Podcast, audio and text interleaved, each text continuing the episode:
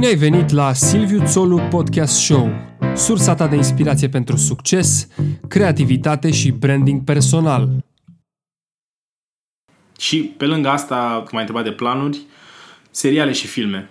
Sunt în, uh, în perioada de pitching pentru un serial pe care vreau să-l fac în, în România uh, și sper să facă și un, uh, lucrez la un scenariu cu un prieten de film pe care îl filmez chiar în vară. Salutare din nou! Invitatul meu în episodul cu numărul 10 este un băiat de nota 10, Matei Dima, cunoscut și ca Bromania sau Bromania, cum îi tot spun eu pe parcursul episodului. Matei scrie, regizează și joacă în sketchurile amuzante care l-au făcut faimos pe internet. De exemplu, pe Facebook doar, el adună o comunitate de 1.200.000 de fani. Influencer, content creator, YouTube personality, spuneți-i cum vreți, Bro face o treabă foarte bună în ceea ce privește brandingul, creativitatea și succesul, adică exact ce urmăresc eu în acest podcast. În episodul 10, Matei îmi spune care au fost cele mai importante lucruri pe care le-a învățat de când a creat proiectul Bromania, cum gestionează responsabilitatea pe care o are ca influencer, vorbim despre rolul său la Global Entertainment și veți afla pe lângă acestea și alte informații relevante. Vă doresc așadar ascultare plăcută! Salut, Matei! Îți mulțumesc că ți-ai făcut timp să stăm de vorbă la Silviu Țolu Podcast Show. Cum se cheamă? Silviu Țolu Podcast Show. Sil- Silviu Țolu Podcast Show. E greu să zici. Da, Ce eu greu să zici? l-am Silviu repetat Țolu. de câteva ori. Dacă zici de 5 ori rapide. Silviu Țolu Podcast Show, Silviu Țolu Podcast Show, Silviu Țolu Podcast Show, Silviu Țolu Podcast Show, Silviu Țolu... A, aproape. Aproape. Um, înainte de toate, aș vrea să povestesc un pic despre cum ne-am cunoscut noi, pentru că eu l-am cunoscut pe Matei în uh, Los Angeles uh, când erai student la regie, nu? Da, da, eram mic. Și pe vremea aia nu, Romania nu exista, poate era doar o idee. Era o idee, adică te gândisei... Eu din ce mi-amintesc era... Acum câți ani era? Că na, în Păi, cred că 2018, 5 ani cel puțin, nu? 5 ani? Da, mă gândesc. Cam de vreo 4 ani m-am apucat, deci nu, nu cred că făcusem încă nimic în direcția asta. Știu că ne-am văzut că mi-ai dus un telefon sau ți-am dat un telefon. nu Da, știu, da, da, ceva da, de genul ți-am ăsta. adus telefon din România, ceva de genul. Da, da, exact. Aveam o prietenă comună și mi-a adus un telefon, da. Așa e, da. Și eu mi-amintesc că au fost foarte funny că ne-am întâlnit în uh, lobby la tine la hotel, cred. Da. Și după ce te-am cunoscut și bă, ai vorbit așa, mi-ai zis că ești model și că ai vrea să faci și actorie și nu știu și am zis, da, uite că e un băiat care arată bine, român, super, s-ar putea să aibă succes. Și uh, ți-am, nu știu, parcă ți-am dat două, trei sfaturi și după aia când am ajuns, m-am dus a doua zi la mall. Și m-am dus la, la mall și la secțiunea Guess era în fața ta pe, pe un panou întreg, știi? Și Da. am zis, bă, stai puțin, că ăsta am vorbit ieri într-un, într-un uh, hotel, adică tu erai imaginea Guess și eu îți dădeam sfaturi de carieră. Uh, au fost binevenite atunci dacă colaboram cu cei de la GES. Era Da. o perioadă destul de plină din punctul ăsta de vedere. Da. Um, ce vreau să menționez e faptul că mi se pare că um, că nu te-ai schimbat, că ai rămas uh, grounded, cu picioarele pe pământ și apreciez uh, foarte mult asta la tine. Și asta înseamnă fie că te-ai pregătit pentru succesul care avea să vină cu Bromania, fie că e în esența ta să fii sincer, genuine, autentic. Pentru că succesul poate fi copleșitor, nu? Și vreau să te întreb și să încep cu, cu întrebarea asta. Cum de-ai rămas cu picioarele pe pământ în ciuda faptului că Romania a căpătat atâta amploare și popularitate? Sau poate ai rămas din cauză că a căpătat atâta? Da. Bă, eu cred că sunt ambele pe care le-am menționat. Unul, am fost pregătit din totdeauna. De mic mi-am, uh, m-am pregătit. I was born am, ready. Da, da, da. Am, am speech-urile deja pregătite pentru premiile pe care o să le iau în uh, următorii Peste 20 10 de ani. Da, da. Am, am preconizez în 20 de ani așa să iau și un premiu mare și deja am speech-urile pregătite. Dar uh, pe lângă asta m, educația părinților mei cred că a avut cea mai mare m, felul în care am fost crescut și principiile pe care, pe care mi le-au mi le-au Insuflat. da, părinții. Și de asta, cu o combinată între astea două, mă ajută să, să rămân cât mai grounded. Deși, da, de multe ori eu mai iau și eu pe... Da, e imposibil să rămâi uh, 100% on track, ca să zic așa, dar uh, întotdeauna revin cumva pe drumul meu. Chit că o iau... Acum când zic că, na, că mă ridic cu picioarele de pe pământ, nu, nu înseamnă că devin super fițos sau că devin arogant sau ceva de genul ăsta, dar îți mai pierzi câteodată drumul când, din cauza diferitor influențe, fie că e dragoste, da. fie că e prea multă muncă, fie că sunt Anturaj prea multe petreceri. Da, exact. Contextul. Da, dar zic că încerc să țin drumul ăla cât mai drept. Um, mi se pare foarte important să ai ocazie să petreci timp, uh, să călătorești, să petreci timp într-o altă țară atunci când ești tânăr. Să studiezi, să faci un exchange și așa mai departe. Um, cum ai ajuns în Statele Unite și cum te-a influențat uh, perioada petrecută acolo? Am ajuns uh, urmărindu-l pe fratele meu, care el deja era acolo, făcea masterat, doctorat, el a și rămas între timp acolo, e profesor universitar. Uh, iar eu uh, am fost să-l vizitez în clasa 10 și mi-a plăcut enorm. Am fost în Minneapolis, Minnesota. Și am zis, băi, ăsta e locul meu. Mi-a plăcut tot, de la cultură, la, la, la lume, la um, haine, la mâncare, dar um, cred că ce nu pot descrie mai bine decât toate astea ar fi vibe-ul american. Uh, au un vibe acolo unde eu m-am simțit mai ceva mai mai mai uh, în largul tău poate. Da, mai bine primit, vreau să zic, da. știi, gen acolo poți să fii tu 100%, poți să e loc pentru toată lumea, acolo dacă muncești ești apreciat. Între timp, mi s-a mai schimbat ceva părerea, pentru că între timp, na, Trump a ajuns președinte și am, au ieșit cumva ciupercile la iveală din statul ăsta care e atât de mare, știi? Dar când am ajuns prima oară eram gen, băi, uite aici superficialitatea asta a lor cumva poate pot să o folosesc uh, pozitiv pentru mine, dar stând și mult timp acolo, am început să-mi fie foarte dor și de acasă. Cumva concluzia mea a fost că nicăieri nu o să te simți 100% bine, pentru că toate locurile au minusuri și plusuri. Cel mai frumos este să călătorești și să iei din culturi diferite, aspecte diferite, experiențe și amintiri. Da. Și cât timp ai petrecut în Statele Unite? Am stat un total de 9 ani, ah, uh. să zic, la rând, așa, cu vacanțe în România scurte. Uh, și am călătorit prin America destul de mult. Am văzut destul de multe zone, dar uh, stau foarte prost la capitolul Europa, de exemplu. N-am văzut mult din Europa și încerc în ultimii 2 ani, când am o pauză, mi-am propus de 2-3 ori pe an să merg undeva prin Europa și cum termin Europa, vreau foarte mult să ajung în Asia și în Africa. Acolo mi se pare că o, să, o să-mi rupă fața zona aia. Gen... Da, e timp pentru toate, până la urmă. Da, dacă nu murim. Doamne ferești. Care au fost cele mai importante lucruri pe care le-ai învățat uh, de când ai creat uh, Bromania, proiectul Băi, mai și prins acum într-o perioadă foarte schimbătoare așa pentru mine, care îmi pun o groază de întrebări vis-a-vis de ce, ce e bine și ce e rău și care e menirea noastră.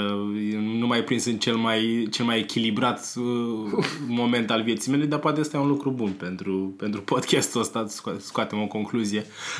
dar uh, am învățat că am învățat că e, e foarte important să faci uh, un proiect de genul ăsta, să-l faci pentru tine și să accepti că îl faci pentru tine. Mi se pare că foarte mulți uh, creatori de conținut și de oameni care fac chestii și sunt populari pentru ele, uh, o dau în pentru public, ca și cum, uite, e pentru voi ceea ce fac eu. Eu cred că e foarte important omul să recunoască faptul că e egoist în fire și că o face pentru el și el se bucură să facă ceea ce îi place, să facă bani din chestia asta, să fie popular, să uh, să, să aibă tot felul de, de lucruri pozitive din munca pe care o face. Asta uite, o chestie pe care am învățat-o și cred că sunt foarte mulți oameni care sunt uh, nu sunt chiar cei mai de treabă oameni posibili prin faptul că ei nu recunosc asta și că o aruncă pe vai, e pentru, e pentru lume că fac eu asta. Asta ar fi o, o chestie.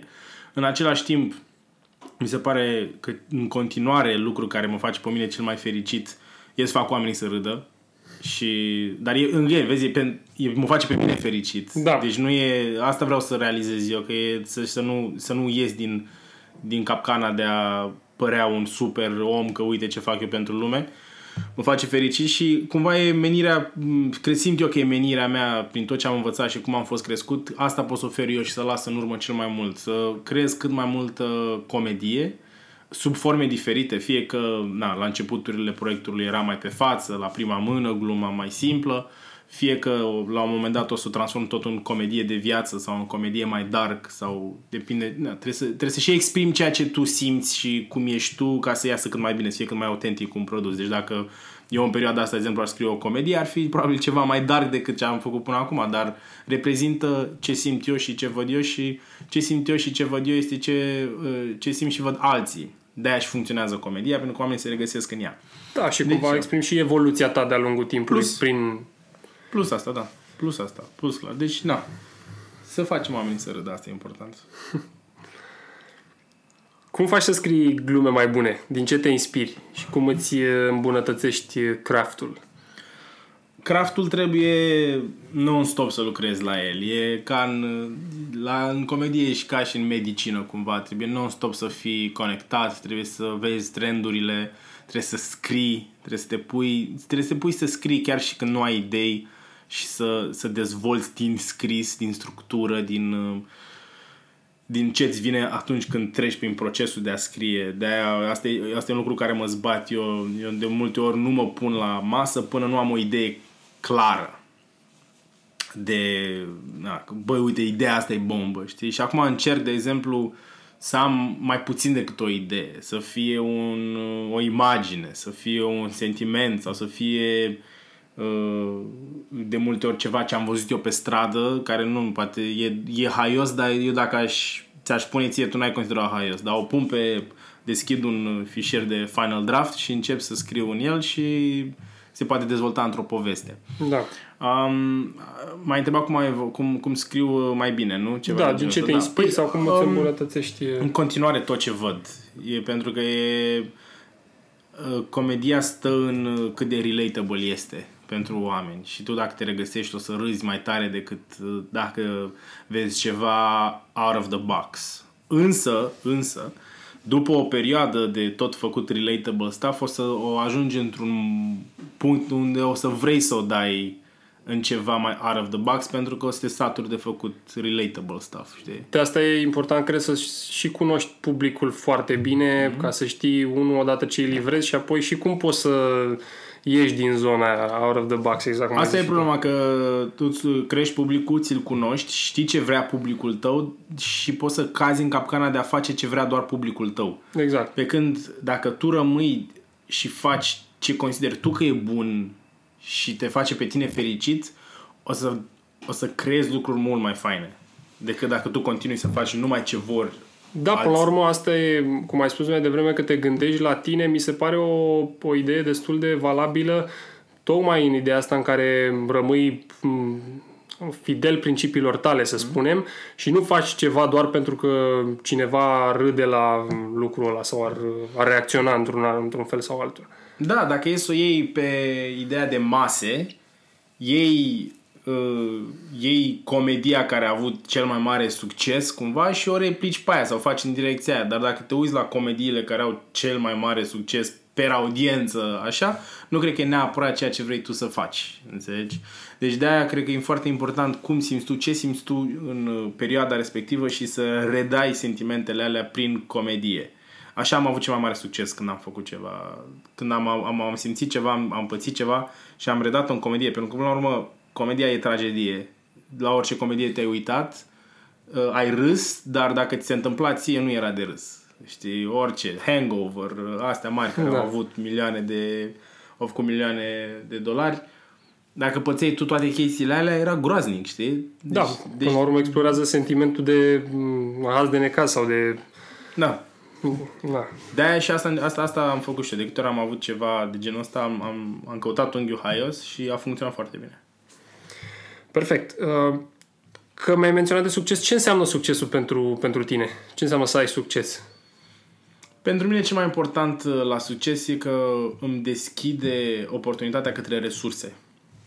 Uh, normal pe partea de ego e foarte mișto că te recunoaște lumea și te recunosc fetele și mai primești o masă gratis pe undeva că ha ha ha și hi hi hi, dar cel mai important pentru mine a fost că mi-a deschis uh, oportunitatea către resurse noi, către, către bani, către oameni cu putere, către locații, către tot felul de unelte pe care eu trebuie să le folosesc ca să cresc în continuare. Și practic asta fac de când am România. Orice resurse am câștigat sau contracte mari am făcut, au fost, uh, le-am folosit pentru a reintroduce în România toată chestia asta sau nu numai în România, cât în, în, în toată viața mea, ca să cresc mai departe, fie ca tânăr antreprenor, fie ca drept creator de conținut, fie ca om cu sănătate, să, să, să investesc în sănătatea mea.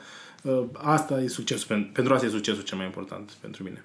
Da, mi se pare o strategie foarte bună și trebuie să ai un plan pentru asta, pentru că dacă succesul te lovește și tu nu știi în ce resurse vrei să investești mai departe, da, e, nu, e, nu e, e, cu, e cu două tăișuri aici, că în același timp uh, e destul de riscant când tot ce tu reinvestești aproape tot, pentru că na, la un moment dat se poate tăia firul și ești cumva în, în pom, dar eu n-am avut niciodată frica asta din cauza că sunt foarte stăpân pe ceea ce pot să fac și știu că orice mi s-ar întâmpla sau, mă rog, în afară de partea de sănătate, doamne ferește, cum ai zis, dar uh, uh, orice mi s-ar întâmpla, I can bounce back cumva, știi? Și eu chiar cred că totul se întâmplă pentru un motiv. Dacă ar fi să se întâmple ceva, să nu mai fac internet, cade internetul mâine, sunt sigur că e pentru un motiv bun. Te apuci de stand-up și Stand-up, umpli... teatru, păpuși, pantomimă la mamaia pe faleză. Um, vreau să te întreb, um, am vorbit și cu George Buhnici uh, într-un episod precedent despre lucrul ăsta. Odată cu faima și numărul mare de followers vine și o responsabilitate. Ai spus și tu, ai menționat mai devreme, aceea că influențezi sau chiar reduci publicul uh, prin ceea ce faci. Cum gestionezi tu această responsabilitate? Foarte, foarte simplu mi se pare cum ar trebui să o faci, dar momentan în, în toată piața din lume numele ăsta de influencer și uh, cum se tot spune, că, că e creator de conținut, că e vlogger, că nu știu, oricum e în aer tot și lumea nu știe exact ce înseamnă, e atât de nou totul încât e foarte greu de gestionat. Și sunt foarte mulți puști care au uh, popularitate imensă și n-ai ce să le faci că sunt niște puști, tu ce făceai la 15-16 ani dacă aveai succesul lor, sunt oameni care au frustrări, sunt oameni care nu înțeleg, de-aia e foarte greu să gestionezi. Asta zic ca un răspuns overall pentru oamenii care ascultă, că ca să știe că trebuie să și înțeleagă faptul că e totul nou acum și de-aia e peste tot. Sunt mulți care zic, a, acestea influencer ce vrăjeală, sunt mulți care, mamă, e viitorul, aveți puțin răbdare că o să se, o să se așeze în, în, într-un an.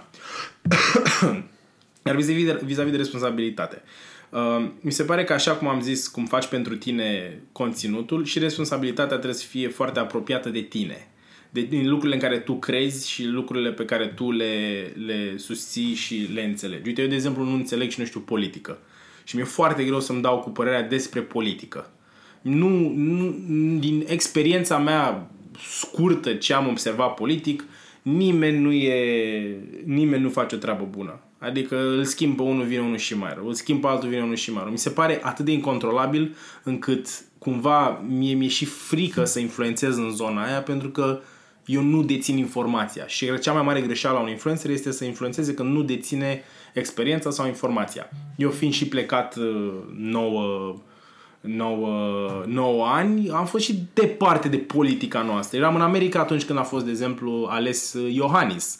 Și din ce am văzut eu din America, el a fost ales pe Facebook, de exemplu, știi? Și eu eram acolo și eram gen cum se întâmplă, ce se întâmplă în România, cum, cum, cum, m-am uitat la dezbatere, am văzut că Că omul nici nu s-a dus la treia dezbatere, parcă. Sau nu, nu, nu a fost o chestie. Nu mai, eu, eu eram plecat la, la Aia zic, dar vedeam așa frânturi și ziceam, bă, ce e haosul ăsta acasă, știi? Ce se întâmplă? După aia partidul celălalt era și mai nașpa cu furat și cu nu știu ce. Am zis, bă, I'm gonna stay away from this.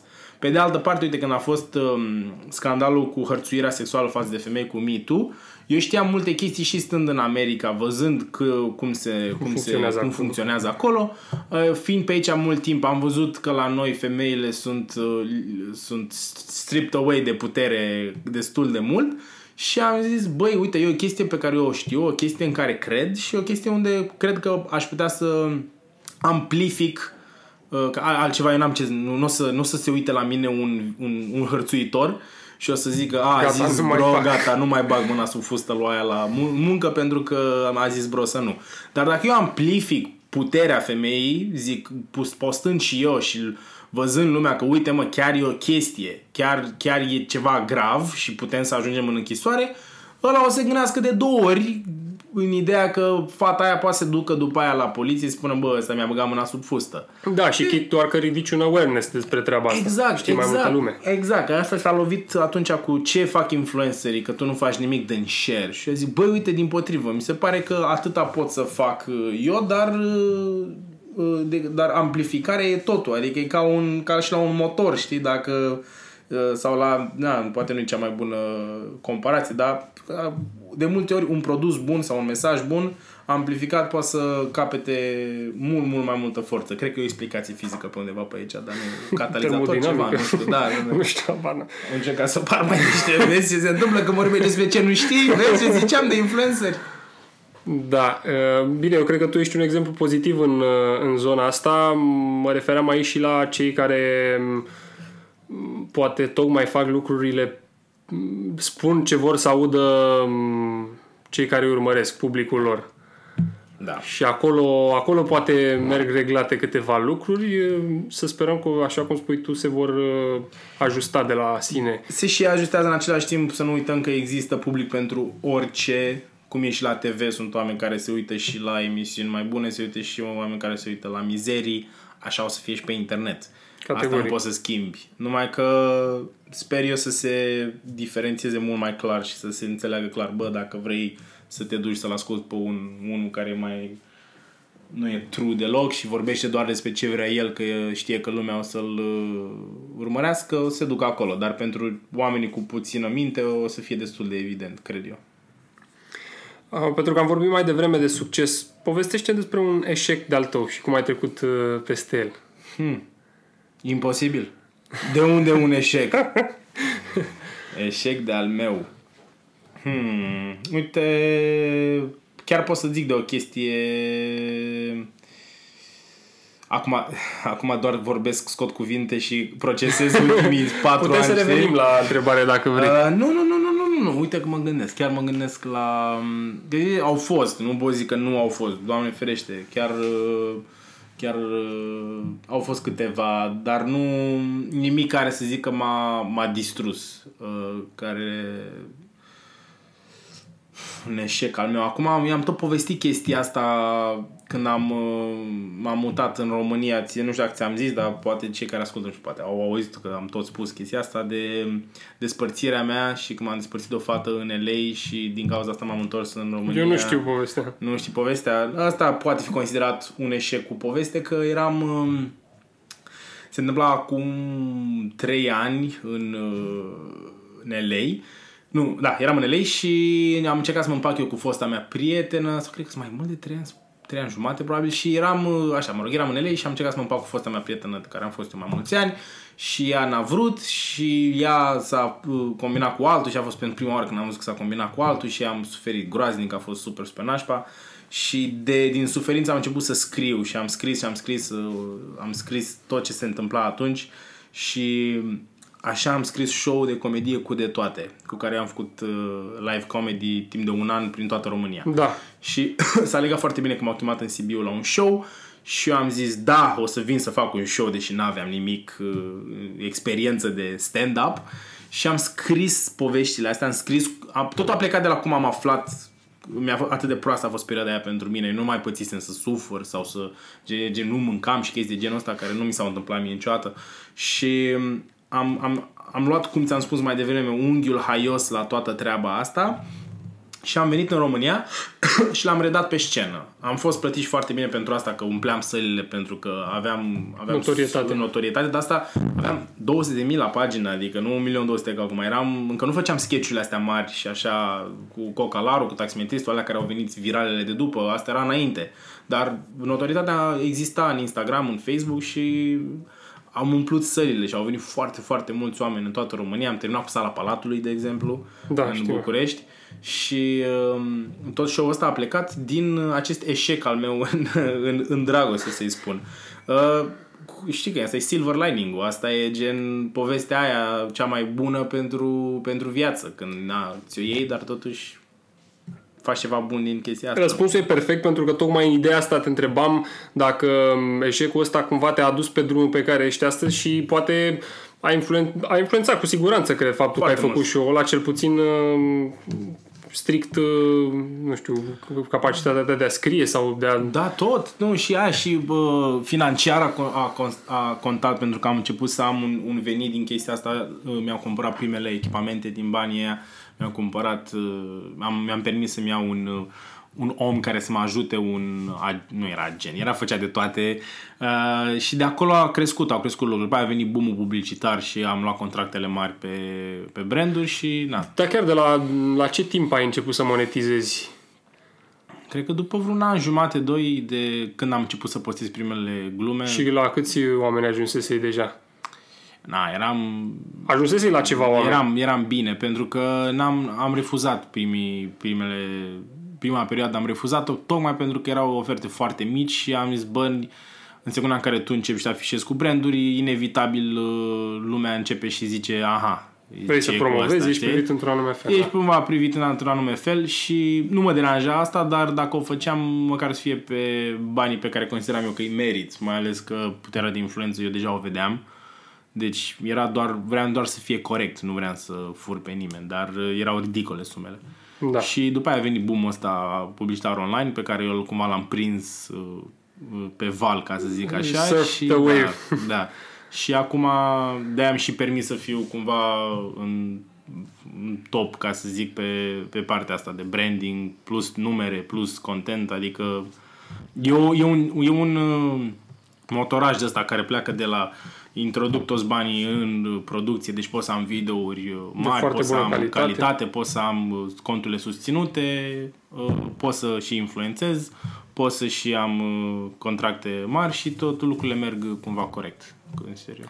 Dar uh, Romania s-a, tra- s-a dezvoltat organic, că nu mai ții minte, tu ai promovat, uh, parcă nu, n-am, nu? N-am promovat, nu. N-am promovat. N-am, n-am promovat că atunci când am prins eu, Facebook era mult mai de treabă, că nu exista atâta clutter și Nu se prinsese gunoi, câți știi? bani pot să facă din exact, advertising. și uh, te împingeau. Doamne, mi-am când am făcut primul live pe Facebook, am făcut, uh, aveam 70 și între 70 și 80 de mii de oameni live. Puh. Deci se uitau la mine. Acum sunt 3000, știi? Da, da, Dar da. atunci Facebook te împingea pentru că nu erau mulți și apărea la... Îți dai seama că am pagină de, na, un milion și de like-uri. Dacă ți-au împinge la toată lumea, intră din ăia, ar intra și 30% din aia. Da. Dar nu ți-o împinge. Și acum intră 3000 de oameni. Îți dai seama că e sub... Da, infim. Da, atunci te împingea. Da, așa e. Am observat asta și în like-urile de zi cu zi, cum s-ar spune, la pagini mărunte. Nu mai primești aceeași uh, expunere. Da. Trebuie să tragi mult mai mult ca înainte. Ce sfaturi ai tu pentru tinerii care aspiră să ajungă influencers într-un mediu digital sau altul? Adică Vlogger, blogger, Um, sfatul meu este să-ți găsești o nișă momentan, pentru că sau că am dezvoltat uh, domeniile comerciale destul de mult și aș uh, sfătui către o nișă mai clară. Uh, gen, eu faci podcast, ok, dar e un podcast despre pisici. Știi? Adică să fii the go-to guy pentru să fii un expert în pisici. Înțelegi? Crezi că Pentru nișele, oricât de mici ar fi, se pot dezvolta în România? nu oricât de mici. Aș începe mai întâi cu nișe și după aia nișe mici, știi? adică să fie, să repet, să, să iei, să spunem, sport. Sportul e un domeniu vast, dar tu să fii cel mai bun pe handball. Da. Acolo să zicem că uh, urmează în următoarea perioadă să existe o, un potențial business. După aia poți să o dai în mai în, în nișii și mai mici, nu știu, un handbalist care joacă într-un picior sau ceva. Sau știi? portar de handbal sau... Da, da, da, da. Ăla care, care are, cum se cheamă, prosoape de handbal, nu știu. da. Um, povestește-mi puțin, te rog, despre trending influencers, apropo de influencers și despre rolul tău la Global Entertainment.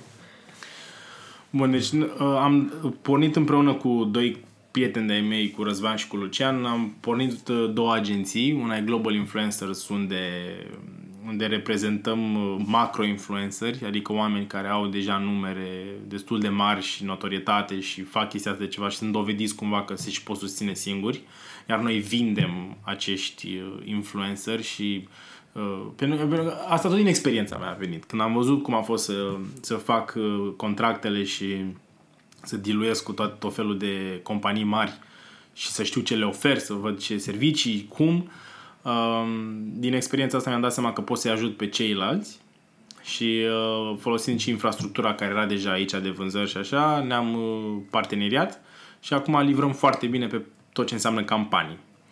Uh, pe lângă Global Influencers am dat drumul și la agenția Trending Influencers unde ne specializăm pe, pe micro-influenceri și anume unde sunt mulți puterea crește cumva gândirea acolo. Fiind o piață atât de mare de consum, iar noi având puțini influencers care sunt imensi, uh, considerăm că poți crea niște campanii foarte, foarte de succes luând anumite pachete de influenceri, mai unii pe nișă, unii pe mai puțină nișă și, mă nu că există mai puțină nișă, și um, ei să influențeze în zona aia. De exemplu, dacă un produs e șeruit de mine versus șeruit de 100 care are căror numere ajung la numărul meu, s-ar putea produsul respectiv da. să aibă un efect mai mare pe...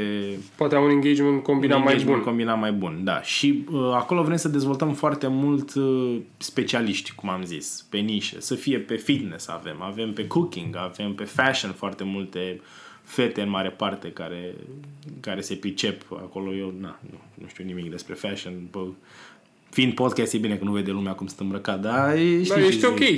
da, cred că lumea acum a acceptat. A zis, bă, da, să se îmbracă sport sau nu știu ce naiba face el, dar nu contează. Mă rog.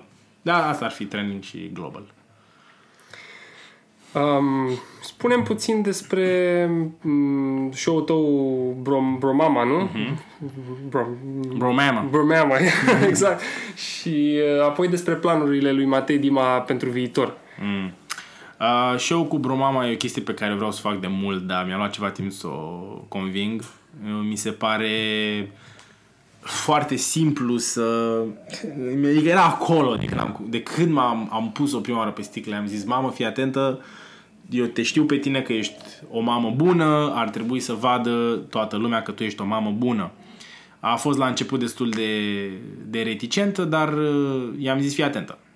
O să vadă mame tinere, o să vadă mame poate mai în vârstă, o să vadă viitori părinți și o să învețe din ceea ce tu faci. E, e, e esența pura influență, influență, influență-ului și uh, cred că tu ai putea să o faci foarte bine. Și am zis să testăm. Am legat-o cu cooking-ul pentru că, na, again, ea mi-a gătit toată viața super bine. Și uh, uh, din, din cauza asta am, am hotărât să filmăm. A mers foarte bine, rezultate foarte bune, oamenii foarte fericiți cu ce am făcut. Și uh, ce pot să-ți mai zic? O să, o să continuăm. Chiar o să continuăm. Mai avem subiecte, mai avem, mai avem multe de zis. Foarte bine. Felicitări. Da. Mersi. Și... Cât despre planurile tale de viitor? Uh, planific de, de ceva timp o întoarcere în, uh, ori în Londra, ori în LA. Uh, în Londra n-am mai stat, nu e întoarcere, doar am fost în vizită, dar uh, mi-ar plăcea foarte mult să merg să creez conținut cu oameni care vorbesc limba engleză nativ Um, pentru că îl văd ca pe un challenge pentru mine. Ar fi foarte greu, ar fi... Să încerci să, să, încerci să uh, intri tu pe zona asta de vorbitor de limba engleză, să-ți aduci audiență și din zona aia sau uh, să faci sketch cu cineva care e deja acolo sau um, păi care ambele. se adresează deja publicului vorbitor de limba engleză? Uh, ambele au același efect, dacă te gândești, știi? Dar, uh, again, pentru mine aș face. N-aș face-o cumva Uh, aș face pentru mine ca om, pentru că ar fi un challenge. E ceva ce mi-am dorit întotdeauna. Aici am, am, am filmat o groază de videouri uh, deja. L-aș vedea ca pe un... Uh, aș vedea ca pe o provocare să văd dacă pot să o fac. Să am foarte multe idei care eu cred că ar putea să facă mai mulți oameni să râdă. Pentru că, până la urmă, ți-am zis și la început că să fac oamenii să râdă a fost ceea ce pentru mine a, a, a fost cel mai important la început și dacă eu pot să amplific chestia asta la numere mai mari, de ce să nu? Și mă bazez foarte mult și pe susținerea românilor, că mulți îmi zic, bă, dar vezi că toți o să zică că... Asta era următoarea întrebare. A, da, că, că nu mai ești român, că ce e asta, că nu știu cum. Mie mi se pare greșit. Mi se pare că oamenii, oamenii buni și oamenii ok or să vadă o să vadă că eu vreau mai mult și o să vrea să mă susțină. Adică e ca un... e performanță, e e bunătatea omului să zică da mă bravo lui, hai să-l susținem, știi? Adică și până nu mă duc să vorbesc în, în chineză, știi? E engleză, nu e... Plus că există subtitrări acum tot Subtitrări, dar care... poți să faci tot felul de variante și e ca, exact ca o performanță și în sport, așa o văd. Dacă na, Halep se duce, o susții să să concureze cu, cu alții la, la nivel internațional, da, că nu? e Roland Garros sau că e da. Doha sau că e așa... Da. Hai zic, o susții se badă. Așa o văd și eu, să fiu susținut ca, bă, uite, un român care ne pune pe, pe mapă, știi? Adică ne pune, nu, nu pe mapă, ne pune pe hartă. mapă e traducerea. Așa, da, mi se, așa pare o abordare, mi se pare o abordare care poate să aibă succes. N-aș fi reușit fără, fără acești ani de resurse Știi că lumea mă întreabă de ce m-am întors când puteam să fac asta acolo, dar nu puteam în condițiile în care eram acolo.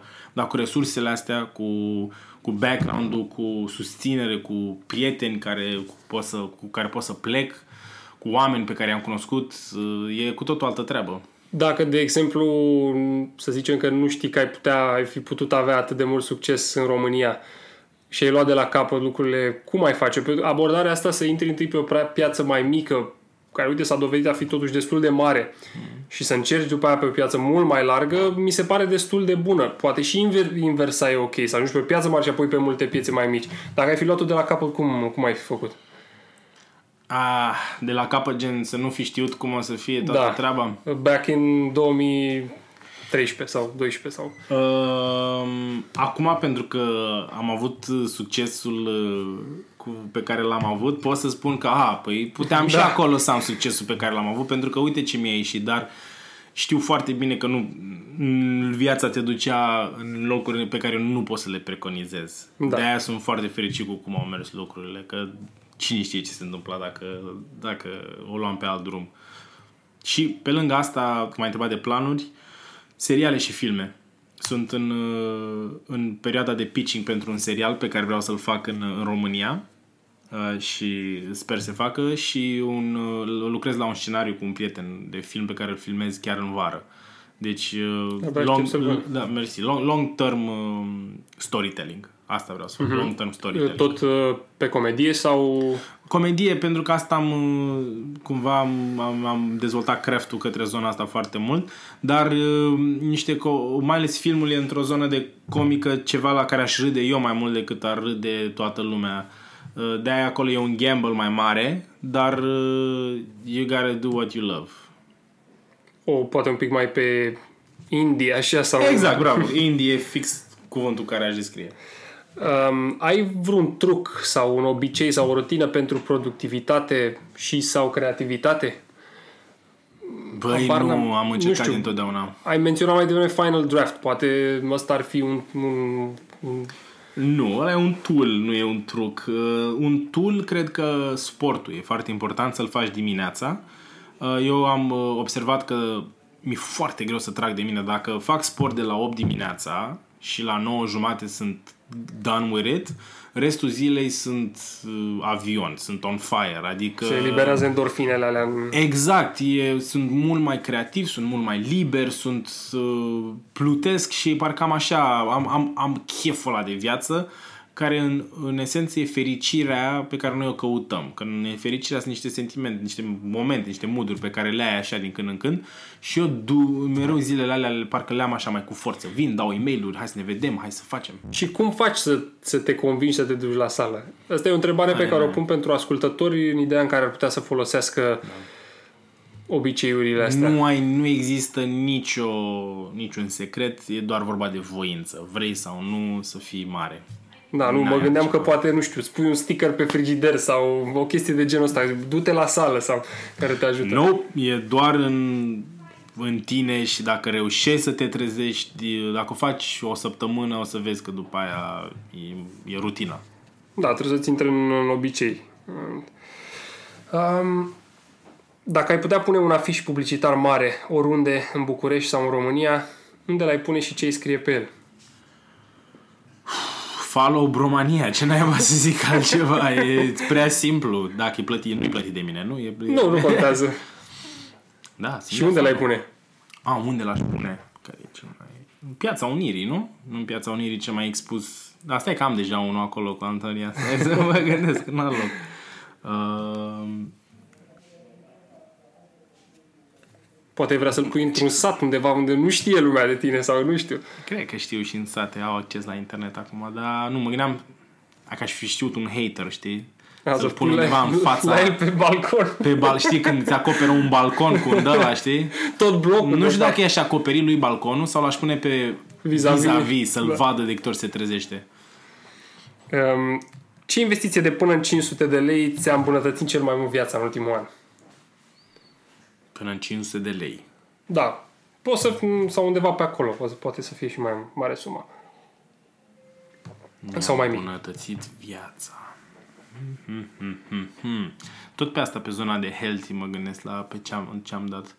Am un antrenor personal acum, e ceva mai mult de 500 de lei, dar uh, m-a ajutat foarte mult să, E să o mă investiție motiveze. bună, da. Da, adică m- m-am trăit mult timp în ideea că ce mă că pot singur, da, când ai un antrenor, trage de tine acel 20-25% care long term înseamnă enorm asupra corpului tău, știi? Da, și e vorba cumva să-ți... um, Nu vine termenul acum, să-ți... um, Uh, responsabilitățile tale să le pui cumva să depindă și de altcineva, că atunci te simți mai responsabil și ești mai... Uh, Plus motivație, că trage de tine. Adică nu, tu nu o să tragi niciodată de tine acel extra decât dacă e cineva și țipă la tine. Nu, nu, nu el nu țipă, dar să zică, hai mă, hai mă, fă. da, hai mă, lasă, șa, lasă șaorma aia. Iar ai venit cu gogoș la antrenament, mă.